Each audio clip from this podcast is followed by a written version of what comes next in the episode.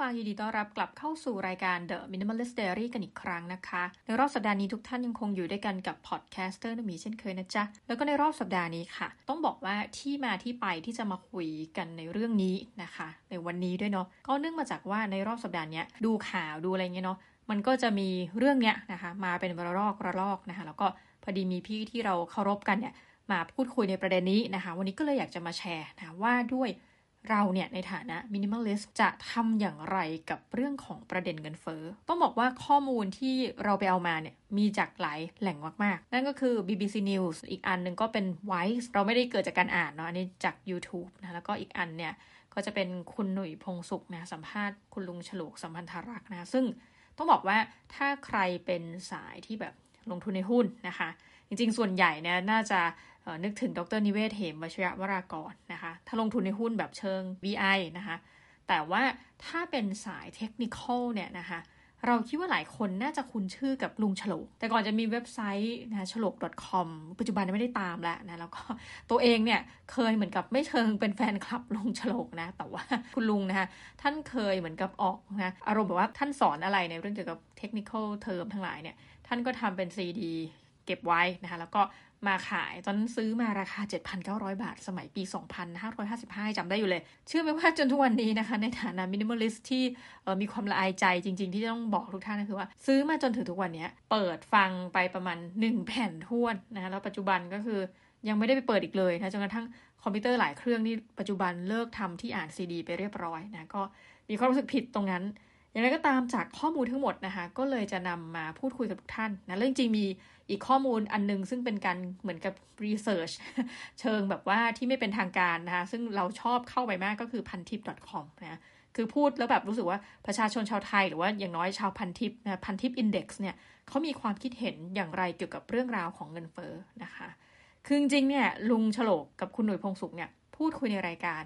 แล้วก็พูดถึงประมาณว่า เอ๊ะ จริง ๆ แล้วเงินเฟ้อเนี่ยตอนนี้ไม่ว่าจะรัฐบาลไหนก็จะพูดถึงปัญหาเรื่องนี้นะคะ ย้ำอีกทีว่ามันไม่ได้เกิดขึ้นเฉพาะในประเทศไทยใช่ไหมมันเกิดขึ้นทั่วโลกนะคะเพียงแต่ว่าเราเองในฐานะคนไทยอาจจะยังไม่เคยเจอสถานการณ์เงินเฟอ้อที่แบบเวเนซุเอลานะคะหรือในประเทศอ๋อในทวีปแอฟริกาใด ๆ ที่แบบเงินเฟอ้อคือสูงมากจนเรากลายเป็นเศรษฐีพันล้านทำไมว่ามีแบบแบงค์ธนบัตรพันล้านอยู่ในมือ แต่ว่ามีค่าจริงเนี่ยแค่ไม่กี่ US ดอลลาร์ในลักษณะนั้นนะคะ ทีนี้เราก็เลยมีความรู้สึกว่า เอ๊ะ ปัญหาเงินเฟ้อเนี่ย มันโอเค นึกออกแหละว่ามันเรื่องของโควิด -19 นะคะ โรงงานบางแห่งผลิตของไม่ทันนะคะ โรงงานบางแห่งอย่างจีนกับยุโรปนะคะ เปิดโรงงานไม่พร้อมกัน อะ เดี๋ยวจะเล่าให้ฟังคร่าวๆ เอ๊ะ ปัญหานี้ เอ่อ ถ้าแบบในเบื้องต้นลึกๆเลยเนาะ ว่า เอ๊ะ มันมีที่มาอย่างไรบ้างที่เราไปฟังมานะคะ ก็ส่วนใหญ่ถ้าฟังซอสนี่ต้องบอกทุกท่านไว้ก่อนเผื่อแบบว่าใช้เป็น reference นะคะ ก็จะไปฟังรายการ podcast ของ The Journal นะ ซึ่งจริงเป็นความร่วมมือระหว่าง The Wall Street Journal กับ Gimlet Media นะคะคือจริง Wall Street Journal เนี่ยเขาก็ถนัดแนวสายข่าวสายข่าวเศรษฐกิจอะไรแบบนี้ใช่ไหมคะ แต่ว่า Gimlet Media เนี่ยถนัดสาย podcast ก็มารวมกันแล้วก็ร่วมตัวกันทำ The Journal นะ The Journal นี่มีจุดด้วยนะ full stop โอเค พอเราไปฟังปุ๊บนะเขาก็เล่าว่าน่าสนใจมาก ตอนที่เกิดเหตุจากหูฮั่นมาใช่ไหมคะ ปรากฏว่าช่วงนั้นเนี่ยของก็จะขาดแคลนนะคือของที่เป็นเหมือนกับ วัตถุดิบทั้งหลายเนี่ยที่จะผลิตออกมาจากประเทศจีนเนี่ยส่งไปยังยุโรปส่งไปยังสหรัฐอเมริกาเนี่ยเกิดอาการขาดแคลน เพราะว่าโรงงานก็ต้องหยุดงานไปใช่ไหมคะไม่สามารถมาเปิดโรงงานได้ ตอนนั้นก็คือเริ่มแบบเอ๊ะมีปัญหาแล้วนะคะทางยุโรปทางอเมริกา แล้วก็ในหลาย ๆประเทศ เพราะว่าของติดอยู่ที่จีนเนาะทีนี้แต่พอตอนที่ยุโรปเริ่มแย่นะคะหรืออเมริกาเริ่มแย่ หมายความตอนแรกถ้านึกถึงภาพเนาะ มันก็วนเวียนอยู่ในประเทศจีนก่อนนะ คนที่ติดโรคติดอะไรอย่างนี้ใช่ไหมคะโควิด -19 แต่พอยุโรปกลับกันนะคะฤดูหนาวมาแล้วนะคะ เวฟถัดไปปุ๊บ ปรากฏว่าในจีนสถานการณ์เริ่มคุมได้ดีขึ้นนะนี่ก็ต้องชมอย่างประเทศจีนเนี่ยเขาบอกว่าเนื่องจากว่าเออมันเป็นประเทศที่ไม่ได้ปกครองในรูปแบบประชาธิปไตย สิ่งหนึ่งที่ทำให้จีนแตกต่างคือ เขาสามารถสั่งคนนะคะให้สร้างโรงงานเนี่ย 24 ชั่วโมงนะคะ ดังนั้นโรงงานนี้จะแบบ สร้างเร็วมากนะคะ เสร็จเร็วไม่น่าเชื่อนะคะ โอ้ไม่ใช่โรงงานโรงพยาบาลเนี่ยเมาเพลินนะคะสร้างโรงพยาบาลนะทั้งวันทั้งคืนก็เสร็จเร็วมากดังนั้นการต้องบอกว่าการบริหารจัดการบางอย่างของเขาเนี่ยเราว่ามันจะจบแบบรวดเร็วมาก ก็คือในตอนที่จีนเนี่ยสถานการณ์เริ่มดีขึ้นนะคะ คือคนเนี่ยเข้ามาทำงานในโรงงานก็คือมีการเว้นระยะห่างคือสถานการณ์แบบโอเคอันนี้ปรากฏว่าทางยุโรปทางอเมริกาแย่ ตรงนี้มันก็ไม่ balance กันนะคะ แต่หลีกเลี่ยงไม่ได้เลยนะผลสรุปจบในภาพรวมทั้งหมดทั้งปวงเนี่ยก็คือว่าแน่นอนโควิด -19 เนี่ยเป็นส่วนหนึ่งที่ก่อให้เกิดประเด็นเรื่องของเงินเฟ้อนะคะนี่ BBC ก็แจ้งไว้เลย ที่นี่ประเด็นก็คือ เราก็ไม่แน่ใจว่า เอ้ยตกลงว่าปัญหาเงินเฟ้อโอเคพูดกันทุกประเทศว่าเดี๋ยวของมันราคาแพงขึ้นตอนนี้เราก็เริ่มเห็นละราคาหมูโอ้โหกิโลเป็นร้อยนะคะอย่างในอาร์มรายการจ้อจีนเนี่ยนะอันนี้โฆษณาซะหน่อย นางบอกว่าช่วงหมูติดโรคในจีนเนี่ย นางเคยซื้อมาแล้วนะคะ กิโลละ 400 บาท เพราะว่าณช่วงหนึ่งน้องชายเนี่ยไปเปิดร้านอาหารไทยในจีนนะอันนี้ที่หัวเราะไม่ได้อะไรคือหัวเราะด้วยความเศร้าเพราะตอนนี้ปิดตัวไปแล้วนะคะ เจ๊งไปเรียบร้อย อ่าโอเคนะคะผ่านไปอย่างรวดเร็ว ก็คือเราก็จะเห็นว่าเอ้ยมันมีสถานการณ์ที่หมูแพง พอหมูแพงปุ๊บไก่ขึ้นราคา และสินค้าอื่น ๆ ที่เป็นประเภทอาหารเริ่มขึ้นราคานะ ถ้าใครไปดูใน Grab คือส่วนตัวแบบว่าเป็นแฟนคลับนะชอบสั่งอาหาร อันนี้เป็นข้อเสียนะคะ ชาวมินิมอลิสอย่าทำตาม แต่ว่าเนื่องจากว่าอาหารที่ตัวเองทำเนี่ยมันทานไม่ได้จริงนะคะเออก็สั่ง Grab เราก็สังเกต เฮ้ย ตายแล้ว Grab ขึ้นราคาหลายร้านมากใช่ไหมคะ ไม่ใช่เราคนเดียวแน่นอนที่สังเกตเนาะนี่ประเด็นก็คือเราก็แบบอะโอเค มันก็คงขึ้นอยู่ที่เราประมาณสักห้าเปอร์เซ็นต์นะเงินเฟ้อนี่คิดในใจนะคะปรากฏว่าลุงฉลกก็เอาสถิติมา ลุงนี่เลิศมากเลยนะคะ คือแบบจะขอกลับไหว้ลุงตลอดไปนะคะลุงก็บอกว่าเนี่ยรัฐบาลอเมริกาก็เหมือนตัวเลขก็บอกบอกขึ้นมาว่าเอ้ยจริง ๆ เงินเฟ้อเนี่ยแย่ที่สุดเลยในรอบ 40 ปีนะคะก็เฟ้ออยู่ที่ประมาณสัก7%อะไรเงี้ยนะลุงฉลก พูดประเด็นกับคุณหนุ่ยน่าสนใจมากบอกว่า แล้วคุณชื่อรัฐบาลบอกเหรอแล้วคุณลุงท่านก็เปิดราคาสินค้าที่เป็นวัตถุดิบหลายอย่างให้ดูนะคะสิ่งที่น่าตกใจคือหลายอย่างเนี่ยมันบวกบวกขึ้นไปแบบ คุณลุงบอกเลยนะว่า เฮ้ยจริง ๆอะ่ะอย่างแบบธรรมดาสามัญสุดลุงคิดว่าน่าจะเงินเฟอ้อจริง ๆนะแบบแท้ทรูเนี่ยสามสิบเปอร์เซ็นเพ ราะลุงก็เปิดดูให้ดูราคาไม้นะของหลาย ๆ อย่างเนี่ยบางทีราคาขึ้นไปห้าสิบบางอย่างขึ้นไปหนึ่งร้อยเปอร์เซ็นต์นะคะแล้วบางอย่างอาจจะขึ้นไปแบบหลายคือหลายร้อยเปอร์เซ็นต์ด้วยซ้ำนะคะลุงบอกว่าตอนนี้เรายังไม่เห็นภาพหรอกนะเพราะว่าอ้าวทำไมถ้าไม้ขึ้นแล้วมันไม่ขึ้นเลย เพราะว่าหลายบริษัทยังมีของที่สต็อกอยู่นะคะหรือว่าโรงงานหลายแห่งมีของสต็อกอยู่ เมื่อใดก็ตามที่ตรงนี้มันหมดไป ตรงนั้นแหละค่ะจะเริ่มขนลุกขนชันนะคะ เราฟังแล้วเราก็แบบเออนะคะร้องเพลงเลยค้นลุกค้นชันนะคะเสร็จปุ๊บ มาต่อด้วย BBC ไม่น่าเชื่อเลยว่าคอนเทนต์หนึ่งเราก็จะเชื่อมโยงไปคอนเทนต์อื่น แล้วแบบน่าตกใจมาก ปรากฏว่าประเทศในยุโรปเนี่ยนะคะ ที่เหมือนกับเขาบอกโอ้โห ถูก hit hard มากเลย ในเรื่องของเงินเฟ้อยังไม่น่าเชื่ออีกนะ เพราะเรารู้สึกว่าการเงินคงไม่ได้แบบ แย่มากขนาดนั้นนะสำหรับมองในมุมของยุโรปคือสเปน ปรากฏว่าเขาบอกค่าไฟสเปนเนี่ยนะคะอิเล็กทริซิตี้เนี่ยนะคะหนึ่งปีขึ้นมาเป็นเท่าตัวนะคะ เราก็แบบโอ้ขนลุกอีกแล้วนะคะ แล้วก็ราคาสินค้าอุปโภคบางอย่างก็ขึ้นมา 20 กว่าเปอร์เซ็นต์30เปอร์เซ็นต์นะคะ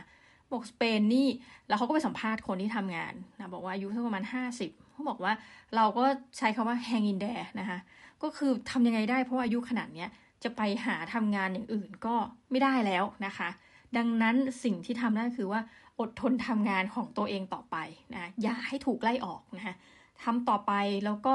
มันไม่รู้ว่าจะทำอะไรพูดตรงๆนะไม่รู้จะทำอะไรให้มันดีขึ้นนะคะ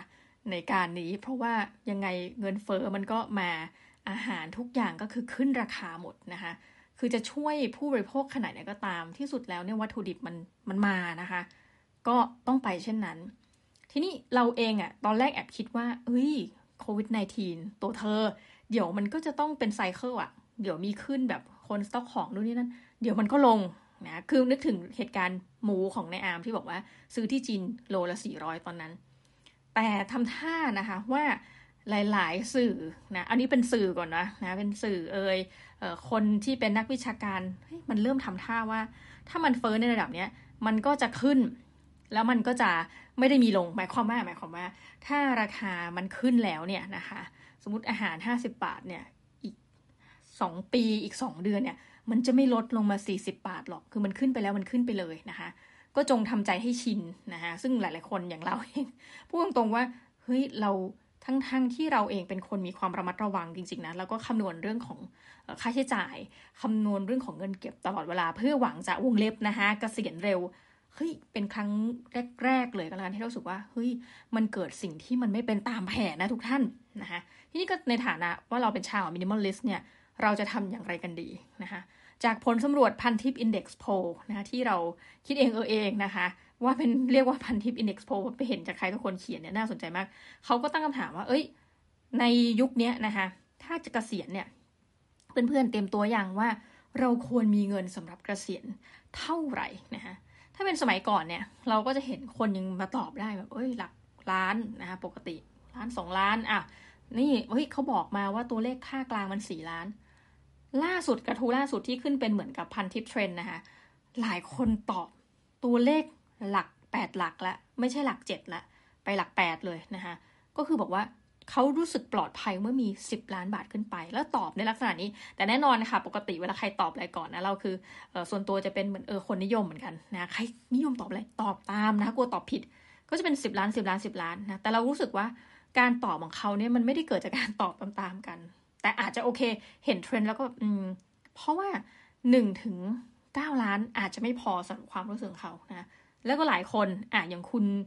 แชมป์ทีปกรณ์นะเคยโพสต์ไว้อันนี้ต้องขออนุญาตใส่เรฟนิดนึงเนาะคุณแชมป์ทีปกรณ์เป็นใครเป็นหนึ่งในผู้ก่อตั้งสำนักพิมพ์ Salt นะคะ แล้วก็จริงๆ เหมือนเป็น Public Figure ที่มีคนตามเยอะมากนะคะ ท่านบอกว่าคืออยากจะมีเงินประมาณ 30 ล้านบาท ถึงจะรู้สึกว่าโอเค ตรงนี้ปลอดภัยในการเกษียณนะคะสิ่งที่พูดมาเนี่ยคุณแชมป์ทำได้แน่นอนนะ เพราะว่ามีธุรกิจมีอะไรแต่ก่อนนะมีธุรกิจของตัวเอง แล้วก็ตอนนี้ยังเป็นทำซอลแล้วก็ทำอีกหลาย ๆ บริษัทนะแต่ว่าคนทั่วไปแล้วกันอันนี้จะพูดคนทั่วไปเดี๋ยวทุกท่านโกรธแต่หมายถึงอะอย่างเราแล้วกันนะผู้จัดรายการ ไม่รู้จะใช้ตัวอย่างใครใช้ตัวอย่างตัวเอง การที่เราจะหาเงินทั้งชีวิตเนี่ยสาล้านบาทเออถามว่าถ้าในเพจนี้แล้วเงินเดือนไม่เปลี่ยนแปลงเนี่ยนะคะถามว่าทำได้ไหมคำตอบคือก็พอจะได้เหมือนกันนะนี่ไม่ได้พูดเพื่อวัวเวอร์หรืออะไรเงี้ยทุกท่านยอะว่าไงแต่เราก็ถือว่าอะถ้ามันเขียมสุดๆ นะเพราะเรายังเหลือชีวิตในการทำงานเนี่ย ถ้าไม่ไล่เราออกก่อนหรือเราตัดสินใจไม่เป็นผีบ้าแบบว่า ถูกเขานู่นนี่นั่นนะคะ เราก็จะต้องอยู่ในวงการเนี้ยไปอีกประมาณสักยี่สิบกว่าปีนะยี่สิบห้ายี่สิบหกปีอะตีสักประมาณนี้กลมๆ ไม่บอกท่านหรอกอายุเท่าไหร่นะคะ ก็ยี่สิบปีขึ้น ประเด็นคือพอเป็นยี่สิบปีขึ้นเนี่ย มันก็ยังจะพอมีโอกาส แต่ว่าต้องเก็บแบบโทษนะเรียกได้ว่าเก็บเงินแบบอ้วกแตกเลยนะ ถึงจะมีสามสิบล้านบาทนะคะ แต่ถึงป่านนั้นแล้วเนี่ย เออมันเป็นชีวิตที่อายุหกสิบนะคะเพื่อที่จะแบบเราต้องใช้ชีวิตแบบเศร้าๆนะคือเขียบมากๆนะเพื่อให้ได้เท่านั้นนะคะนั่นแปลว่าเอาข้อจริงอันนี้พูดแบบจากใจเออสำหรับเรายากนะคะสามสิบล้านบาทชาวบ้านหนึ่งอย่างเรานะคะเออถ้าจุดที่เป็นไปได้จุดที่เป็นไปได้และอาจจะไม่ต้องเหนื่อยมากนะคะ น่าจะอยู่ที่ราวๆสักยี่สิบอ่านี่แล้วแต่ทุกท่านนะ แต่เป็นเรานะคะท่านอาจจะบอกว่า เอ๊ะ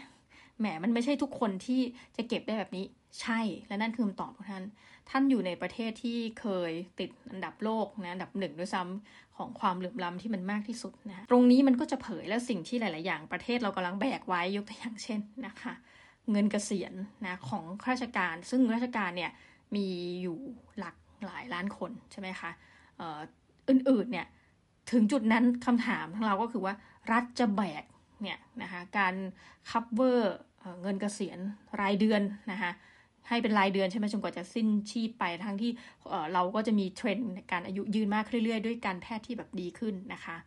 นอกจากนี้ยังมีเรื่องของสวัสดิการอื่นๆนะเช่นการรักษาพยาบาลไปจนนั่นแหละลากไปจนกระทั่งสิ้นชีพนะคะ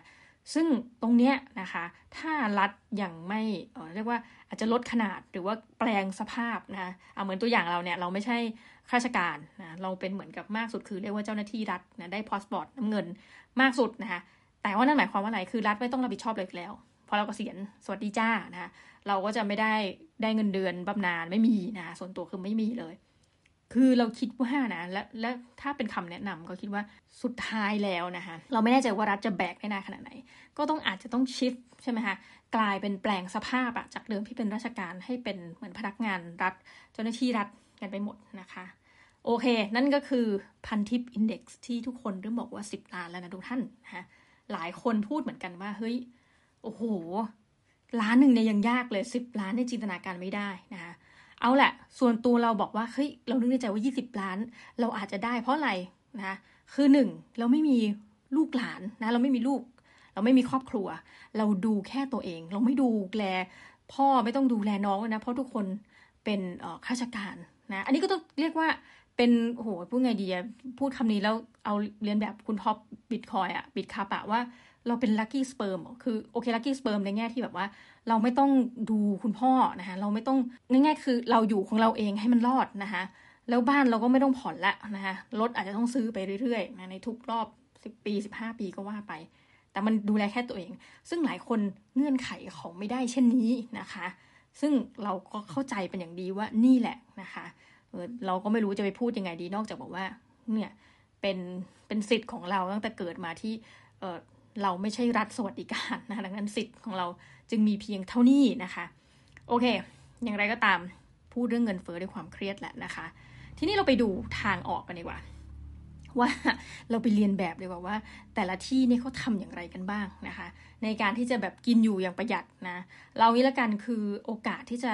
อย่างถ้ามันนี่โค้ชเขาจะบอกว่า เฮ้ยถ้าเงินเดือนมันน้อย แล้วเรามีภาระนี่เยอะสิ่งที่ต้องทำคือ มันประหยัดอะคนเราประหยัดที่สุดแหละโค้ชเขาจะบอกว่าให้เราสร้างรายได้ให้มากขึ้น แต่เราเชื่อว่าทุกคนไม่ใช่ที่จะทำได้นะแต่เราก็จะบอกเทรนด์ในประเทศไทยที่อาจจะยังไม่ได้ทำอะแต่ในต่างประเทศเขาทำแล้วคิดว่าเฮ้ยมันน่าสนใจดี แล้วมันเหมาะกับไลฟ์สไตล์ของชาว minimalist ด้วยนะยกตัวอย่างเช่นนะคะ คือแต่เดิมเนี่ยเราก็ไม่ค่อยเห็นนะคนอาจจะมีชาวเลชาวอะไรที่แบบอยู่กับทะเลอยู่กับอะไรเงี้ย แต่ในลอนดอนนะคะแล้วก็ในอเมริกาในหลายพื้นที่เลยแหละนะนี่ก็ในยุโรปด้วยแล้วกัน แทนที่เราจะไปอยู่บ้าน ซึ่งมีค่าใช้จ่ายสูงนะนึกภาพแมนเทนแนนบ้านนู่นนี่นั่นเยอะเลยนะคะจริงๆ คนในต่างประเทศเนี่ยส่วนใหญ่ก็จะโดนเยอะคือนะไม่ผ่อนบ้านก็ค่าเช่าที่มันแพงแบบแพงแบบโอ้โหนะทุกท่านปิดเลย สิ่งที่มันถูกกว่าค่าเช่าทั่วไปก็คือแทนที่คุณจะอยู่บนดินนะคะคุณก็ไปอยู่ในน้ำนะคะเราก็จะเห็นมีการเก็บภาษีนี่แหละ เหมือนกันโดนเขาซิลแท็กนะในอังกฤษเนี่ย แต่ว่าก็จะเป็นเรือนะเรือไปจอดในน้ำแต่ราคาถูกมากยกตัวอย่างเช่น ถ้าคุณเช่าประมาณสักเดือนละ 2,000 ปอนด์นะคะการอยู่ในน้ำเนี่ยมันก็อาจจะเหลือสักประมาณ พันมากสุดน่าจะพันปอน แต่เราเคยเจอเคยไปถามราคา เพราะมีเพื่อนที่อาศัยอยู่ในน้ำมันก็อยู่ในเรือเนี่ย คือเรือมันไม่ได้ลอยไปไหนนะมันก็อยู่ของมันอย่างนั้นอะเหมือนแขวนปักเลนไว้ตรงนั้น แล้วไม่ใช่ไม่ใช่เรือที่จะสามารถไปตกกุ้งไปอะไรได้นะ คืออยู่อย่างนั้นเลยจริงๆนะคะเพื่อนนี่ก็แบบทันเลือกไลฟ์สไตล์แบบนี้ แล้วก็มีอาจารย์ในชีวิตจริงก็เลือกไลฟ์สไตล์แบบนี้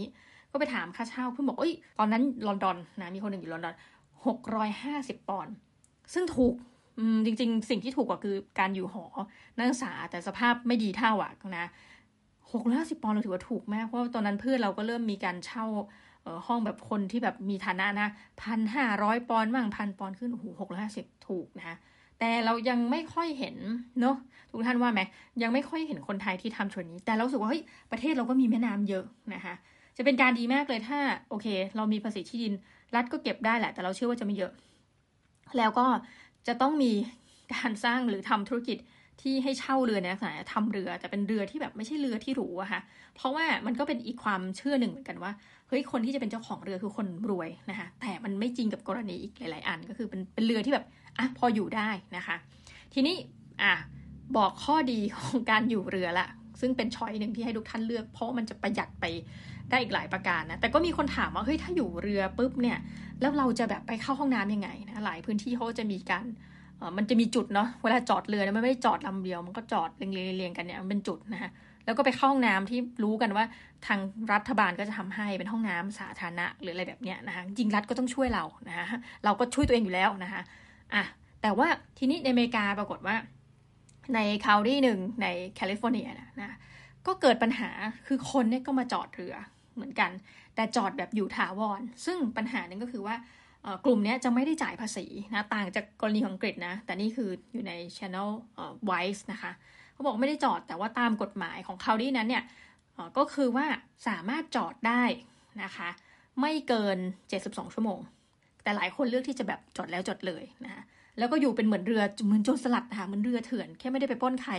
จอดอยู่งั้นไม่จ่ายภาษีไม่อะไร แล้วก็แต่ว่า สถานที่พวกนี้มันเป็นเหมือนกับมันมีเจ้าของอะนะคือมีเจ้าภาพว่างั้นเขาก็ไปสัมภาษณ์คนที่เออนะมีฐานะบางคนบอกโอ้ฉันแบบอยู่ในวงการไฟแนนซ์ฉันหงุดหงิดมากเลยคนพวกนี้มันก็คือคนติดยาโน่นนี่นั่นคือวิจารณ์ใหญ่คือเรารู้สึกแบบเฮ้ยนี่มาในหนังหรือเปล่าที่แบบคนรวยเบี่ยงคนยากจนลงมาอะไรเงี้ยแล้วก็แบบไม่อยากให้มาเกะกะ เพราะว่าแบบเฮ้ยคุณอยู่ในเรือแล้วแบบเนี่ยมันเป็นพื้นที่ของเรานู่นนี่นั่นเนาะซึ่งเขาก็ไปสัมภาษณ์คนที่อยู่บนเรือเขาบอกว่าเอ้า ก็เขาก็ไม่ใช่ไม่ทำงานเขาไม่ใช่ติดยาเขาสู้แล้วนะคะ แต่มันสู้ไม่ไหวจริงๆ เพราะว่าแคลิฟอร์เนียเนี่ยในและในเขตนี้ด้วยเนี่ยบ้านมันราคาแพงมาก คุณเงยหน้าขึ้นไปสิแล้วก็เงยตามนะคะหลังละเป็นล้าน US ดอลลาร์เราจะอยู่ยังไง ก็เลยเลือกที่จะอยู่แบบนี้นะแล้วก็ไปทำงานแบบอาจจะเป็นงานเขาเรียกว่าเป็นงานเลเบอร์เนาะงานที่ต้องใช้แรงงานแล้วก็กลับมา ปรากฏว่ามันก็มีเหมือนกับตำรวจน้ำนะลักษณะนั้นก็คือว่าต้องเป็นหน้าที่ของเขาที่เขาอีกแหละมันก็เป็นหน้าที่นะพุ่งตรงไปยึดเรือนะคะ ก็อาศัยจังหวะว่าเขาบอก 2 ปีที่ผ่านมายึดไปร้อยกว่าลำแหละ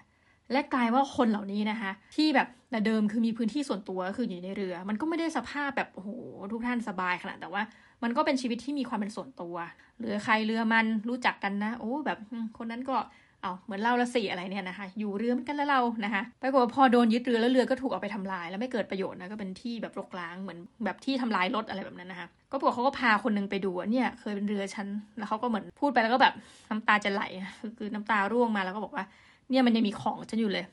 ของก็คือเป็นรูปภาพที่เขาถ่ายเก็บไว้เป็นภาพประวัติศาสตร์เป็นอะไรเงี้ยคือ ทุกสิ่งทุกอย่างของคนเหล่านี้มันอยู่ในเรือดูท่าน แล้วถามว่าเอ๊ะจริงๆ ถ้าตัวเขาอยู่ทำไมเขาถูกยึดเรือคือหลายคนเนี่ย มีกรณีเขาบอกเขาเล่าว่าเขาไปทำงาน หรือไปทำธุระเนี่ยห้าวันกลับมาทีอ้าวตาย บ้านทั้งบ้านชีวิตทั้งชีวิตไปหมดแล้วนะสุดท้ายคนกลุ่มนี้นะคะคือเป็นเฉพาะเคสนี้นะก็ไปอยู่รวมกันกลายเป็น homeless นะก็ไปอยู่เป็นแคมป์เป็นอะไรอย่างเงี้ยแบบเหมือนกับเรานึกถึงคนไปออกค่ายออกป่า แต่ว่ามันต้องอยู่กันไปถาวรนะก็กลายเป็นเรื่องเศร้าไป ทีนี้แต่ไม่เป็นไร เราก็ยังเชื่อว่า เราสามารถทำโมเดลแบบอังกฤษ แล้วก็หลายประเทศในยุโรปได้คือการลงไปอยู่ในน้ำแล้วมันจะประหยัดขึ้นนะสำหรับชาว minimalist นะคะประการถัดไปก็คือว่าถ้าเป็นเรื่องของอาหารนะคะ เราก็ยังคงยืนยันในการนำเสนอ เพราะว่าถ้าอาหารเนี่ยมันรังแต่จะแพงขึ้น เราคงจะไม่ได้เสนอท่านให้เลี้ยงไก่นะคะ อันนี้คือไม่ได้ประชดนะ แต่ต้องบอกว่าเราก็ไปดูอีกสารคดีหนึ่งนะคะจะเรียกว่าเป็นสารคดีดีไหมนะของไทยรัฐเขาทำเขาก็จะเล่าถึงชีวิต 15,000 บาทนะของคนที่ไม่ได้อยู่กรุงเทพอะแต่ว่าวันหนึ่งต้องมาทำงานที่กรุงเทพแล้วหมื่นห้าพันบาทจะไปพออะไรนะเขาก็บอกเลยว่าเขาก็อยู่ห้องเช่านะคะก็เป็นห้องพักเนี่ยคำถามที่สำคัญคือ ถ้าอยู่ห้องพักเนี่ยค่ะ เราจะเลี้ยงไก่ได้ไง มันเป็นไปไม่ได้ เราจะปลูกผักสวนครัว หรือเขาบอกให้ให้ไปแบบเลาะผักเลาะอะไรเงี้ย มันทำไม่ได้ เพราะมันไม่มีนะ ในกรุงเทพในพื้นที่ที่เขาอยู่มันไม่มีนะคะ อาจจะเป็นอีกออปชันหนึ่งนะคะสำหรับโลกแห่งอนาคตที่เราเชื่อว่าหลายคนจะ work from home ได้ อันนี้เป็นความเชื่อเรานะ ในวงเล็บหลายคนที่ทำไม่ได้ เดี๋ยว ไว้อาจจะค่อยว่ากันสักตอนหนึ่งว่าจะยังไงดี เราเชื่อว่าอาจจะต้องทำแบบในยุโรปนะคะอันนี้ก็คือ ไปคุยมาจากพี่ที่สนิทกันที่ยูอังกฤษเขาบอกว่าสิ่งหนึ่งที่น่าสนใจก็คือว่าเฮ้ยคนเนี่ยย้ายออกจากลอนดอนเยอะมาก เพราะว่ามันก็ของมันแพงขึ้นนะ ตั้งแต่ Brexit นี่คืออังกฤษนะเหงื่อแตกซิดเลยนะของก็บอกราคามันดูแพงขึ้น 20%ค่าเงินตัวเองก็ตกอะมันถึงของแพงขึ้นไงใช่ไหมแล้วเขาบอกว่าคนก็เลยร้อยนะคะร้อยออกจากอังกฤษไปเยอะมากนะคะก็ประกาศขายบ้านขายอะไรเพื่อไปอยู่ต่างจังหวัด และคำถามคือคนพวกนี้ เป็นคนต่างจังหวัดมาก่อนหรือเปล่าบอกบางทีไม่ใช่ก็เกิดที่ลอนดอนนี่แหละ อยู่ลอนดอนนี่แหละ แต่แค่มันไม่ไหวแล้ว ก็ยังทำงานในลอนดอนอยู่นะ แต่ก็มันเป็น option นี้ไง work from home และดูท่าทางว่าเราสามารถ work from home ได้ตลอดไป แต่ข้อนี้ต้องบอกว่าการเดินทางการขนส่งเขาดีนะแปลว่าคุณสามารถที่จะนั่งรถไฟมาจากยกตัวอย่างเช่นแมนเชสเตอร์นะคะมาลอนดอนมันก็หลายชั่วโมง แต่ก็ไม่เป็นไรก็ยังดีนะคะก็มาทำงานตอนเช้าแล้วก็กลับไป ดังนั้นคนก็คือเลือกที่จะแบบออกจากเมือง เพลินต้องจำอีกว่า คือรถไฟเขาดีและเร็วนะคะนี่เราก็เลยเป็นออปชันว่าถ้าเช่นนั้นเนี่ยพูดถึงเรื่องอาหารการกินพื้นที่ทำกินอื่นๆเนี่ยเราอาจจะต้องเลือกย้ายไปอยู่ต่างจังหวัดนะแต่ต่างจังหวัดที่ว่านี้เดียนก่อนจะไม่ได้แนะนำให้ไปปทุมธานีนนทบุรีนะคะหรือใกล้ๆเพราะตรงนั้นพื้นที่ผ่านนั้นเนาะคงจะแพงมากไปแล้วเหมือนกัน หรือว่าถ้าท่านบอกว่าท่านเจอที่ถูกโอเค ยินดีด้วยกับท่านปักหลักเลยค่ะ แต่ว่าอีกนิดนึงก็คือ อาจจะย้ายไปจังหวัดที่ค่อยๆไกลออกไปหน่อยนะคะแล้วก็อาศัยตรงนี้แหละว่าอ๋อโอเค การขนส่งอาจจะแย่นะสาธารณะนะคะหมายถึงแย่กว่าในยุโรป แต่ลองดูท่านเฮ้ยถ้ามันทำได้แล้วคุณก็เลือกเข้าออฟฟิศแค่แบบทิศหนึ่งสองวันอะไรแบบนี้มันก็จะประหยัดอะไรไปได้หลายอย่าง แล้วท่านอาจจะมีสิทธิ์ในการมีเรียกว่าเอกสิทธิ์ในการซื้อที่ดินทำกินที่ขนาดใหญ่ขึ้นนะคะแล้วก็อาจจะสามารถนี่พูดตรงๆนะในที่สุดก็สามารถที่จะปลูกผักปลูกสวนครัวนู่นนี่นั่นนะคะ คือแน่ๆก็ อาจจะซื้อที่แล้วคุ้มกว่าที่จะซื้อที่ในกรุงเทพอะนะในระยะยาวถ้าต้องการที่จะมีครอบครัวอะอื่นๆนะนี่ก็เป็นคำแนะนำหนึ่งที่เรารู้สึกว่าเฮ้ย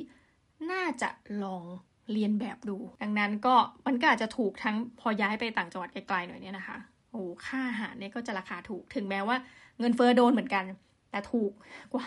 เมื่อเทียบกับอยู่ในเมืองหลวงนะคะ ซึ่งทีนี้มันก็มีความเสี่ยงเหมือนกันอะเราจะเอาตัวอย่างจากหลายประเทศเพื่อให้ท่านวิเคราะห์ เพราะว่า มีคนบอกเออนี่จัดรายการมาเนี่ยไม่เห็นบอกเลยว่าตกลงเราควรจะทํำยังไงนะเมื่อกี้ให้อยู่เรือก็เอาเดี๋ยวเรือก็ไม่ดีนะคะนี่บอกให้ย้ายไปต่างจังหวัดเดี๋ยวจะพูดเคสญี่ปุ่นแล้วจะเอา้าตกลงยังไงคำตอบของท่านเราก็อยากรู้เหมือนกัน เพราะว่าถ้าเรารู้ป่านนี้เราอาจจะรวยไปแล้วนะคะเห็นเทรนด์ก่อนโลก ปัญหาหนึ่งที่จะต้องพึงระวังก็คือว่าประเทศไทยเนี่ยนะทุกท่านเราเป็นประเทศโลกที่กำลังพัฒนาเนาะต้องยอมรับเนาะแต่ว่ามีปัญหาเหมือนกับประเทศโลกที่หนึ่งแหมไม่ได้น่าภูมิใจนะฮะ คือเราก็เป็น aging society นะคะซึ่งต้องบอกว่าเพื่อนบ้านเราไม่ได้หนักขนาดเรานะคะเพื่อนบ้านเราเต็มไปด้วยประชากรที่ค่าเฉลี่ยอายุน้อยกว่าเรานะไม่ต้องดูเลยมากโหดูเวียดนามห่างกันเราเป็นสิบปี เวียดนามเฉลี่ย 30 เราเฉลี่ย 40 กว่าแล้วนะคะก็ไม่รู้จะยินดียังไงเราเป็นคนไทยเนาะเราเศร้าๆนิดนึงว่าแบบอุ้ยตายแล้วนะคะต่อไปนี้คือเราก็จะเป็นเหมือนกับญี่ปุ่น และตราการเกิดก็น้อยลงนะ ซึ่งอันนี้ก็อาจจะแบบต้องฟัง ท่านจะเห็นนะ reference เยอะนะ ขออนุญาต ท่านก็ต้องฟังอีลอน มัสที่บอกว่า โอ้ยแบบ ผมว่าคนยังน้อยไปบนโลกใบนี้ต้องเกิดมากกว่านี้นะคะ ทีนี้พอเด็กเกิดน้อยเนี่ย ปัญหาหนึ่งก็คือว่ามันก็มีความเสี่ยงทุกท่าน เมื่อเทรนด์ของโลกก็คือว่า คนส่วนมากก็จะหลั่งเข้ามาในเมืองที่เป็น megacity ทั้งหลายนะ เช่นแบบเราก็จะหลั่งเข้ามาในกรุงเทพอีกนะ ทุกคนหลั่งเข้ามาในโตเกียวอีกนะคะแต่ว่า เมืองอื่นๆนั้นก็มีความเสี่ยงจะกลายเป็นเมืองร้าง ซึ่งเกิดผลกระทบเป็นโดมิโนจากการที่ประชากรเกิดน้อย คือถ้าเมืองนึกภาพนะอย่างญี่ปุ่นเนี่ยเมืองสามพันคนแล้วค่อยๆ ตายแล้วค่อยๆร่อยไปนะคนไปเรียนไปเรียนแล้วก็ไม่กลับมา สุดท้ายตรงนี้ก็จะมีความเสี่ยง ดังนั้นนะคะเราก็เชื่อว่าถ้าย้ายออกไปเนี่ยถึงแม้จะเป็นต่างจังหวัดที่ไกลหน่อยก็ อาจจะต้องบอกทุกท่านว่าถ้าเตรียมเนาะ ก็ยังคงจะต้องไปอยู่หัวเมือง ซึ่งท่านก็จะบ่นอีกว่าแหมพอบอกให้อยู่หัวเมือง เช่น โคราชใด ๆนะคะที่ก็ไม่ถูกแล้ว แต่เราก็คิดว่านะทุกท่านนะคะขออนุญาตเพราะเราก็สำรวจที่ในหลายจังหวัด มันก็ยังจะพอจะมีที่ดินทำกินในราคาที่ถูกกว่ากรุงเทพนะใช่ไหมคะฟันธงนะคะ ซึ่งก็อันนี้ท่านไปพิจารณาดูถึงโอกาสอันหลากหลาย ในโลกแห่งอนาคตว่า ช่างใจว่าเราจะทำงานจากแบบต่างจังหวัดได้ไหมนะคะ หรืออีกในกรณีหนึ่งนะคะเราก็อยากจะเชิญท่านทดลองการใช้ชีวิตเป็นดิจิทัลนอมแม้แต่นี่มันจะเป็นชีวิตที่แบบรุงรังนิดนึงนะสำหรับหลายคน ก็คือท่านก็ไม่ต้องอยู่ที่ไหนเป็นที่นะแบบเป็นมั่นเป็นหมอ ท่านก็ย้ายไปเรื่อยๆนะคะปัจจุบันมีชาวต่างชาติเยอะแยะมากมายที่ย้ายไปเรื่อย แล้วท่านก็เนื่องจาก Google ก็อยู่ใกล้มือท่าน ท่านก็กูไปเลยว่าประเทศไหนนะตอนนี้ในวงเล็บที่การเป็นดิจิทัลนอมแมนะคะ คือเร่เขาเรียกว่าเป็นชาวดิจิทัลเร่ร่อนเนี่ย อยู่แล้วแบบ เฮ้ย ราคามันไม่แพง ปัจจุบันเราก็แอบไปดูมา อย่างเมียนมาเนี่ย เออถ้าเป็นย่างกุ้งเนี่ยที่ดินราคาสูงนะอย่าพึ่งเลยเหนื่อยนะคะเวียดนามเนี่ยกำลังเป็นที่ที่เรามีความรู้สึกว่า เอ้ย ได้อยู่ทุกท่านได้อยู่นะ ค่าครองชีพถูกอาหารถูกมาก จะไม่รู้จะมากยังไงนะคะแต่ไม่มากกว่าประเทศไทยก็แล้วกัน แล้วก็ลองไปดูเผื่อท่านสนใจ คือตัวนี้ กว่าเดิมนะฮะ ตอนแรกบอกย้ายไปอยู่ต่างจังหวัดก่อนนะ อันนี้คือขั้น advance เลยท่านลองไปอยู่ในต่างประเทศ แต่เทรนนี้มันก็มีคนทำนานแล้วไง คือถ้าเราได้ยินมาตลอดเนี่ยคือว่าชาวไทยของเราถ้าจะย้ายส่วนใหญ่จะย้ายไปแบบอะยกตัวอย่างนะที่ไปอยู่เยอะออสเตรเลียอเมริกานะญี่ปุ่นก็เยอะ แต่เราก็ไม่ค่อยเห็นที่แบบเฮ้ยไปเวียดนามเยอะไหมนะคะ ไปแบบฮอนดูรัสไปอาร์เจนตินาเยอะไหมนะคะ แต่มันก็มีหลายประเทศอย่างคนอเมริกาเนี่ยเขาก็ทำกันนานละนะคะถ้าแบบรู้สึกว่าเกษียณไม่ได้แน่เว้ยนะคะในอเมริกาไปนั่นเลยนะคะทวีปอเมริกาใต้ซะเลยนะคะ ก็คือลงไปอเมริกาใต้จบนะแล้วก็ไปหาคิดว่ามันจะต้องมีสักที่แหละที่แบบน่าจะเหมาะกับชีวิตของท่านในลักษณะนั้นนะคะนี่ก็เป็นข้อเสนอแนะอ่ามาแล้วนะคะเรื่องที่อยู่เนี่ยมันเป็นเรื่องใหญ่ ก็อยากให้ทุกท่านลองแบบว่าตัดสินใจกันดูนะคะ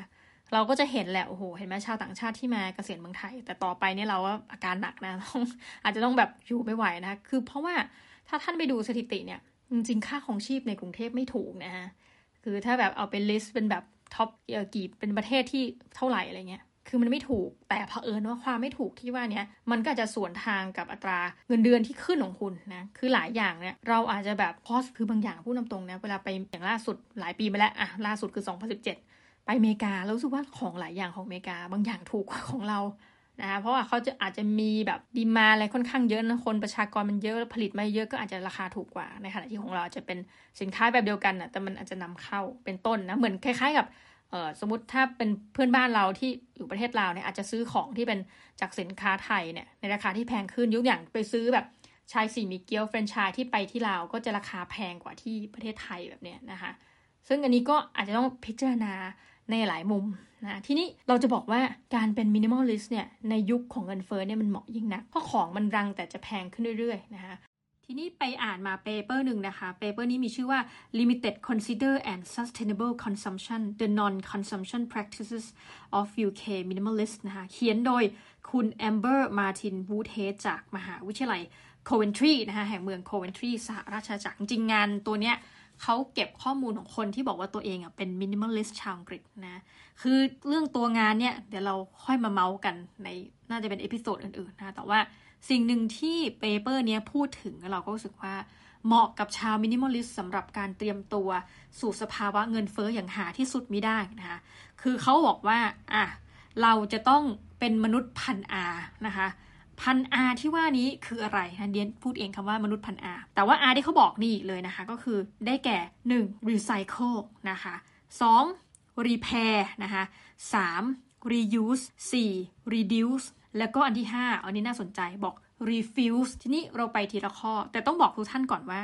คำว่า recycle เนี่ยกับ reuse มักจะมีคนเข้าใจว่าเออมันก็คือคำเดียวกันเอาส่วนตัวนะ เราก็ยังคิดว่าเอ๊ะ มันคืออันเดียวกันหรือเปล่านะคะ แต่หาไม่ได้ทุกท่านนะคะเอางี้ reuse เนี่ยให้เรานึกภาพว่าสมมติไอตัวอะไรสักอย่างหนึ่งเนี่ยนะมันจะมีอายุการมันควรจะมีอายุการใช้งานแบบหนึ่งครั้งนะคะสินค้าตัวเนี้ยนะคะเราก็ใช้เหมือนกับยืดอายุการใช้งานของมันให้มากขึ้นอายุตัวอย่างยกตัวอย่าง ซึ่งหลายคนอาจจะแบบอีหน่อยนะคะมันก็มีกรณีที่แบบว่าอะสมมุติจริง ๆ แล้วเนี่ยเราต้องใช้ภาชนะหนึ่งครั้งหนึ่งหน้า A หน้า A นะคะ แล้วก็อาจจะสลับไปหน้า B นะแล้วก็ค่อยเออเหมือนกับเอาไปทิ้งนะคะอันนี้ตัวอย่างพัชหน้านะเออไม่ไม่คือจริงๆอยากจะบอกว่าทิชชู่แต่เดี๋ยวมันจะดูอีมากนะคะกรณีของการ reuse เนี่ยซึ่งก็จะมีคนถาคืออ้าวเราก็ยืดอายุของมันซะหน่อยนะก่อนที่จะนำไปทิ้ง ก็ได้แก่แบบอะสมมติหน้า A แล้วก็ยังใช้หน้า A ซ้ำนะประมาณนี้เหมือนกับสมมุติว่าเอออะเรายกตัวอย่างที่มันไม่น่าอีดีกว่า อย่างเราเนี่ยค่ะล่าสุดก็คือแบบ มีชีวิตที่อยู่ดีๆ ก็อยากจะทำตัวเหมือนกลับไปเป็นแบบนึกถึงว่าตัวเองอะ่ะไม่ใช่วิถีไทยนะคะคืออยากจะไปกินชานะคะคือในชีวิตในช่วงหนึ่งของเราเนี่ย เราติดทานเออร์เกรและต้องเป็นยี่ห้อทวายนิ่งนะคะ ซึ่งจริงก็ไม่ฉลาดเท่าไหร่หรอกเพราะว่าเอาสำหรับกับเรานะเรื่องการเก็บเงิน เพราะว่าทวายนิ่งเนี่ยมันเป็นสินค้านำเข้าจากอังกฤษทุกท่านนะคะกินยี่ห้ออื่นก็ไม่ได้รู้สึกว่ามันไม่อร่อยนะคือมันเป็นคนติดยี่ห้อเนี่ยก็เลยไปซื้อ Twinings มานะคะ ใน set box ของเขาเนี่ยจะเป็นชา Earl Grey ยี่สิบห้าซองนะกระบวนการ reuse ของเราคือว่าแทนที่อายุงานของมันก็คือเหมือนกับ 25 กาแล้วจบ ล่าสุดเนี่ยเรายืดซองหนึ่งเนี่ยเราใช้ 2 กาครึ่งนะบางทีทุกท่านนะ นี่ก็เป็นกระบวนการในรูปแบบที่เราคิดนะ ว่าคือ reuse ของเราคือยืดอายุให้มันคือแทนที่จะใช้กาเดียวใช่ไหมซองนั้น เฮ้ย ไม่ได้พอหมดการนี้เราขอ reuse ใช้ T bag อันเดิม ใช้อีกซ้ำกานะซ้ำไปสองกาครึ่งสาแก่ใจก็จะทำให้เรายืดอายุการใช้งานของถุงชาเนี่ยนะแล้วก็กินได้นานขึ้น ในขณะที่เทิงตรงกันข้ามนะก็คือ recycle recycle ให้ท่านนึกถึงภาพว่า อ่ายกตัวอย่างเช่น นี่ชอบมากเลย มันมีบริษัทของเพื่อนชาวสิงคโปร์นะคะก็รับเลยไปดีลกับงานวิ่งทั่วประเทศนะคะหรือมากที่สุดเท่าที่เขาจะทำได้ ชอบนี่คนชอบวิ่งไปดีลกับงานวิ่ง บอกว่าเฮ้ยในงานวิ่งเนี่ยมันจะมีสิ่งหนึ่งที่แบบสิ้นเปลืองมากคือการแจกขวดน้ำพลาสติกให้คนวิ่งกินแล้วทิ้งเขาบอกแทนที่จะทิ้งแล้วก็เอาไปไหนตัวไหนไม่รู้เขาขอแล้วกันเขาขอสิ่งเหล่านี้นะคะ แล้วก็มาทำการรีไซเคิลมัน แล้วคนที่มาวิ่งงานนี้ในปีหน้าก็จะได้เสื้อวิ่งที่ทำจากผลิตภัณฑ์ที่ท่านทิ้งไปในคราวที่แล้วนั่นก็คือทำเสื้อเชิ้ตนะที่เกิดจากขวดพลาสติกในลักษณะนี้เราก็จะเรียกมันว่าเป็นการ รีไซเคิลส่วนตัวเองที่ทำเนี่ย ก็ไม่ได้ทำเสื้อนะคะ พี่โสพลเขาทำนะ แต่ไม่รู้โปรเจกต์เขาไปถึงไหนแล้วโสพลแห่งรายการซัดยับในเครือเรานะ แต่สิ่งที่เราทำคือเราก็จะเก็บขวดพลาสติกนะ ไม่ได้ทิ้งนะคะ ก็ล้างก่อนแล้วก็เหยียบให้มันแบนนะ แล้วก็รวมๆๆๆ แล้วเราก็จะเอาไปยังโรงงานที่เขาทำการรีไซเคิลเพื่อให้พลาสติกเหล่านี้กลายเป็นรูปทรงเล็กๆ แล้วไปทำเป็นผลิตภัณฑ์อื่นนะแต่ตอนนั้นเราไม่เกี่ยวแล้วนะเราก็จะรับเงินมาสวยๆ แต่ปกติจะเราจะแจกสินค้าพวกนี้นะของที่แบบเขาจะทิ้งแล้วไม่ทิ้งเนี่ยเราก็จะเก็บเก็บไว้แล้วก็ให้คนที่เขาเดินมาเก็บของเก่านะเตรียมไว้เราจะมีคนเหลือปลีของเราที่แบบเป็นเจ้าประจำคือคุณยาย ซึ่งตอนนี้ท่านจะอายุ90ละใกล้แล้วแต่นี่ไม่เจอท่านมา สักพักแล้วก็เป็นห่วงเหมือนกันว่ายังไง ทีนี้นั่นก็คือการรีไซเคิลเหมือนกับเอ๊ะ session นี้ทำไมงงๆนะคะเหมือนมาอธิบายความหมาย แต่ว่าทุกท่านอย่าเบื่อนะคะก็อย่าลืมนะคะรีไซเคิลแล้วก็ reuse ถัดไปคือ repair อืมเอาละทุกท่าน ทีนี้คือว่าถ้าท่านเป็นแบบ minimalist นะคะแล้วท่านก็มันจะต้องเกี่ยวกับการเงินนะสู้กับเงินเฟ้อตอนนี้ แทนที่ท่านจะซื้อใหม่ ท่านซ่อมเถอะไหวละนะคะ ส่วนตัวเคยเกือบยอมแพ้เพราะว่าเอา macbook นะมี macbook pro ปี 2011 ทุกท่านฟังแล้ว อือหือสิบกว่าปี เอาเข้าศูนย์แล้วนะคะบอกเขาว่าซ่อมได้ไหมคะอะไรเงี้ยศูนย์ก็เงยหน้าขึ้นมาฟึบแล้วบอกว่าอ๋อขอโทษนะคะ เครื่องมัน obsolete นะก็คือแปลว่ามันตกยุคไปแล้วนะคะเราไม่รับซ่อมแล้วนะคิดดูสิว่าศูนย์ตอกหน้าเรามาขนาดนี้เราก็ after shock ไปนะะ after shock ไปแต่ว่า มันไม่ใช่แหมหมดหนทางท่าน แล้วเราจะไปซ่อมทำไมศูนย์ถูกไหมเราก็เลยร้อยแบบไปซ่อมช่างนอก ซึ่งเขาบอกว่าเขารับซ่อม Mac เสียค่าซ่อมไป 5,000 กว่าบาท ซึ่งพูดจริงนะ MacBook Pro เครื่องสภาพของเราซึ่งแบบเยินมาก ก็มีคนตีราคาว่าเออถ้าขายเนี่ยคงได้สัก3,000นะบริจาคไปยังจะดีกว่าเขาบอกงี้ แต่เราก็แบบเอองั้นเดี๋ยวเดี๋ยวจะบริจาคไม่เออยังแล้วกันนะคะ แต่ว่าพอซ่อมไปแล้วสบายใจเราก็เอาไว้ดูแบบ YouTube แบบใช้อะไรที่มันไม่ต้องเป็นฟังก์ชันมากก็ถือว่าก็ยังมีแล็ปท็อป โอ้โห macbook เขาเรียกว่าไม่ใช่ macbook เจ้ากรรมนะ macbook คู่หูคู่หาของเรา ที่จะเดิมเอาไว้ใช้ตัดทุกโปรแกรมนะคะก็ยังใช้ได้อยู่นะคะก็เน้น repair คือล่าสุดปีนี้เนี่ย จริงๆ ปีนี้กับปีที่แล้วซ่อมหลายอย่างมากเลยทุกท่าน ก็มีซ่อม macbook นะคะ มีซ่อมแอร์ซึ่งแอร์นี่แบบเก่าได้อีกอะ เก่าแบบจนเรา เรามั่นใจว่ามันเกินแบบ 15 ปีขึ้นไปแล้วอะไรเงี้ยนะคะซึ่งเราไม่รู้ทุกท่านเปลี่ยนแอร์ทุกกี่ปี แต่ว่าตัวเนี้ยเก่าจริงอะไรจริงเพราะว่าบ้านเก่าด้วย ทีนี้แทนที่เราจะเหมือนกับว่าทิ้งมันไปเสียนะคะแล้วก็ซื้อใหม่นะตามภาษาแบบนะคะวัยรุ่น เราก็ซ่อมจริงๆคนเขาก็แนะนำนะว่าซื้อใหม่ไหมเราบอกว่าไม่เป็นไรเขาบอกเสียที่ไหนบ้างอะไรเงี้ยเขาบอกเออมอเตอร์อะไรเงี้ยเราก็เลยเลือกที่จะซ่อมมัน คือหลายคนอาจจะคิดว่าแบบของสมัยเนี้ยพูดจริงทุกท่านของอิเล็กทรอนิกส์ทั้งหลายอะเขาจะเริ่มมีการการันตี พวกดูไปดูใบ warranty ทั้งหลายเนี่ยไม่กี่ปีเนาะบางที่ส่วนใหญ่ก็คือปีเดียว แล้วเน้นว่า เอ้ย ถ้าพังไม่ต้องซ่อมนะโยนไปเลย แต่เราจะต้องเฟ้นหาทุกท่าน เราจะต้องเขาเรียกว่าดีสู้ๆนะรองเท้าพังอย่าเพิ่งซื้อคู่ใหม่ไปซ่อม Google มีเดี๋ยวนี้ช่วยท่านได้ก็จะมีคนที่แบบรับซ่อมอะไรพวกเนี้ยแล้วเราจะประทับใจมาก เพราะว่ามันจะประหยัดเราไปได้เยอะแบบที่เราไม่รู้ตัวนี่สู้กับเงินเฟ้อโอเค ถัดไปรู้กันอยู่แล้วทุกท่าน reduce ลดนะลดซะ ไม่รู้ท่านลดอะไร แต่ว่าเราเชื่อว่าถ้าเป็น minimalist มันคงสุดๆ แล้วมันจะลดอะไรกว่านี้ไปไม่ได้แล้วแต่ว่าอย่างหนึ่งก็เป็นไปได้ยกตัวอย่างเช่น เราชอบมากมีรุ่นพี่คนหนึ่งสมัยอยู่ด้วยกันเนี่ยเวลาจะแบบสระผมอะเราจะชอบบีบแบบให้มันสาแก่ใจทุกท่านนะคะบีบแบบคือรู้สึกว่าปริมาณเนี่ยสัมพันธ์กับความสะอาด แต่มันอาจจะไม่จริงก็ได้ปรากฏว่าพี่เขาอะบีบแชมพูบีบยาสีฟันนิดเดียวแล้วเขาเฮ้ยพี่ทำไมพี่ใช้นิดเดียวอะพี่ไม่กลัวสกปรกก็บอกเอ้าไม่เป็นไรเลยมันก็สะอาดเหมือนกันเขาก็แค่แบบใช้เวลากับการแปรงฟันสิอะไรเงี้ยมันไม่ได้อยู่ที่ปริมาณนะคะเออเราก็แบบเออแหมอันนี้ก็อาจจะเป็นการ reduce คือแทนที่ท่านจะใช้แชมพูแบบขวดหนึ่งเดือนหนึ่งอาจจะลากไปนิดหนึ่งเดือนครึ่งนะคะ หรือจริง ๆ อันนี้เพิ่มงอกจาก reduce นะคะเราอะ ก็ไปได้ไอเดียว่าจริงๆอะปกติยาสีฟันบีบสุดหลอดแล้วก็ทิ้งใช่ไหมหลังๆมานี่ก็งกเพิ่มนะก็คือแต่หลายท่านจะทำอยู่แล้วก็ดีมากทำต่อไปนะคะก็คือเราก็ใช้กันไกตัดนะเพื่อยังยังแบบล้วงขวดหัวขวดของมันออกมาเอาให้คุ้มนะคะอะไรประมาณนี้หรือว่าถ้าเป็นก้นถุงของสบู่นะคะเราก็จะใส่น้ำเพราะมันสบู่เหลวนี่ใส่น้ำเข้าไปนะแล้วเขย่าเขย่าเขย่า ใช้ให้มันแบบโอ้ยทุกท่านสาแก่ใจลักษณะเช่นนี้เป็นเช็คเช่นเดียวกับการใช้สันไลและอื่นๆนะคะสาแก่ใจและสุดท้าย refuse ปฏิเสธอย่างไร ใครชวนไปกินข้าวนะคะมไม่สนิทมากแต่ว่าบางทีท่านหลายท่านอาจจะกลัวเราจะแบบกลายเป็นคนที่ไม่มีสังคมหรือเปล่า ช่างมันเถอะทุกท่านนะจริงๆคุณพ่อเนี่ยจะมีโค้ดอันหนึง ซึ่งแบบน่าสนใจมาก แต่เราขอนำมาใช้กับทุกท่าน อาจจะไม่สุภาพขออภัยก่อนเออเคยเดินเข้าไปนะในห้องน้ำในบ้านหลังหนึ่งที่คุณพ่อแอบไปสร้างไว้นะคะต้องใช้คำว่าแอบไม่ไม่แอบอะก็คือไปสร้างไว้นะเพื่อจะไปอยู่บ้านปลายชีวิต ในนั้นห้องน้ำคือแกเป็นคนตลกนะก็มีอะไรที่ตลกๆเป็นโค้ดนะ เขียนว่าอดีตช่างมัน ปัจจุบันช่างแม่งนะคะ ดังนั้นถ้าเกิดว่าใครมาชวนท่าน มีแนวโน้มที่จะให้เสียเงินนะคะ ชวนไปกินชวนซื้อของค่ะ บางคนแบบเอ้ย ไปช้อปปิ้งเงิน เอ้ยจ่ายเปล่าซื้อต้องไว้ทุกท่านอดีตช่างมันนะผ่านไปแล้วผ่านไปพลาดไปแล้วไปเลยปัจจุบันช่างแม่งนะไม่ซื้อจบ ดังนั้นท่านจะต้องปฏิเสธให้เป็นนะจ๊ะ อันนี้ก็ย้ำอีกทีอะใหม่ recycle repair reuse reduce refuse นะจ๊ะ อันนี้จะเป็นเหมือนกับ 5 อรหันต์5อาอรหันต์ที่ทำให้ชาวเรานะคะชาว minimalist แห่ง The Minimalist Diary รอดตายจากสภาวะเงินเฟ้อ เอาละสำหรับวันนี้ใส่ท่านด้วยข้อมูลแบบโอ้ยเชิงน่ากลัวนะ แต่วงเล็บใส่ไปเรียบร้อยแล้วนะค่อยมาพูด โอเคแปลว่าเดี๋ยวเราพบกันใหม่ดีกว่าทุกท่านนะ วันนี้ขอให้เป็นวันจันทร์ที่แบบท่านมีแต่ความสุขสนุก lovely นะคะ แล้วเดี๋ยวกลับมาพบกันใหม่นะคะสำหรับวันนี้ขอกราบลาทุกท่านไปก่อนนะคะ สวัสดีจ้า